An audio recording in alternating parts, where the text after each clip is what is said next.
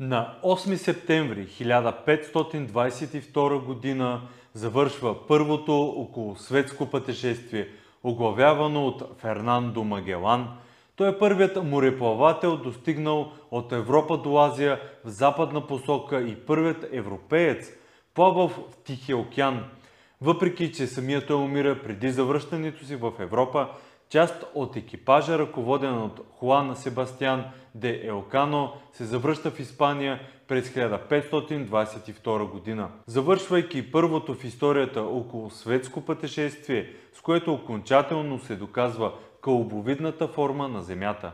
През 1511 година под командването на губернатор Алфонсо де Албукерке Магелан участва в завладяването на Малака, като е ранен при превземането на Каликут. След това той е повишен, получава добър дял от плячкосването имущество и се завръща в Португалия през 1512 година. Писмата на неговия приятел Франциско Серан, предоставящи информация за богатия на подправки регион на Малака, изиграват решаваща роля за бъдещото околосветско пътешествие. След като се отклонява от службата си без разрешение, Магелан изпада в немилост.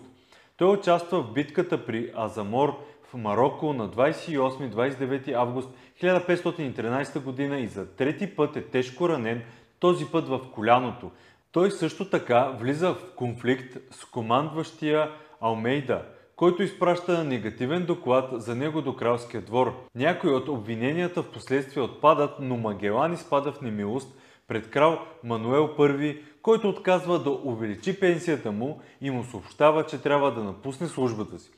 През 1515 година Мегелан прави последния опит да оболостиви крал Мануел I, като му предлага проект, разработен заедно с астронома Руи Фалейро за търсене на запад към островите на подправките. Проектът е грубо отхвърлен и Магелан разбира, че в Португалия няма на какво да се надява и заминава за Испания. Ставайки много популярен в Севиля, той привлича вниманието на крал Карлос I и на влиятелния Хуан Родригес де Фонсека, епископ на Боргус и отдавнашен противник на Христофор Колумб. По това време Магелан открива документ, базиращ се на предишни пътувания, според които широкият естуар на река Лаплата в Южна Америка и проток през континента към Тихия океан, той решава да проучи този път, за да достигне Молукските острови, ключът към стратегически важната и много изгодна търговия с подправки.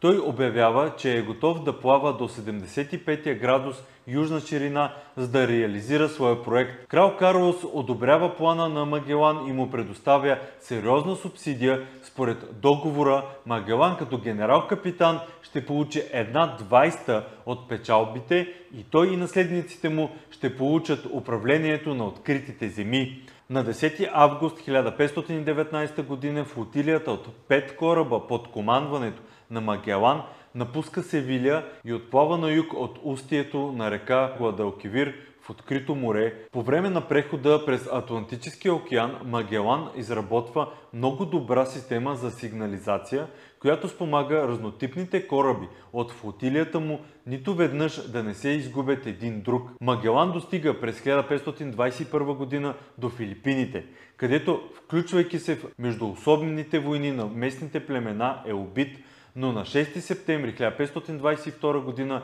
18 души оцелели от екипажа на Магелан пристигат обратно в Испания, а на 8 се връщат в Севилия, откъдето са тръгнали, като за 1081 дни извършват първото в света около светско плаване. Повече вижте на наука.bg.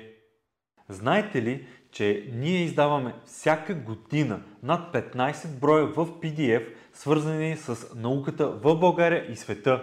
Част от броевете, които издаваме, са абсолютно безплатни и може да бъдат изтеглени от наука.bg. Следвайте линка в описанието и вижте повече за самото списание – Абонамента ви дава достъп до абсолютно всички броеве, които сме издали до момента. Над 17 години ние популяризираме науката в България. Това е наша кауза и ние виждаме смисъл да продължаваме да го правим, защото има смисъл науката да стига до обществото. Всичко това, което се случва около нас е наука. Вижте повече на nauka.bg. С съдействието на фотосинтезис.